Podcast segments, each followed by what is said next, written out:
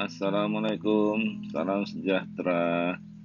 Berjumpa dengan saya Kusuma Putra, Esa SPN MH dalam podcast Pak Deno Berbagi.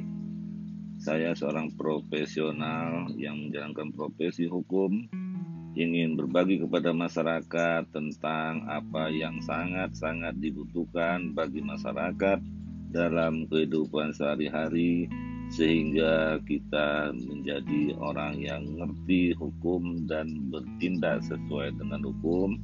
Terima kasih. Assalamualaikum.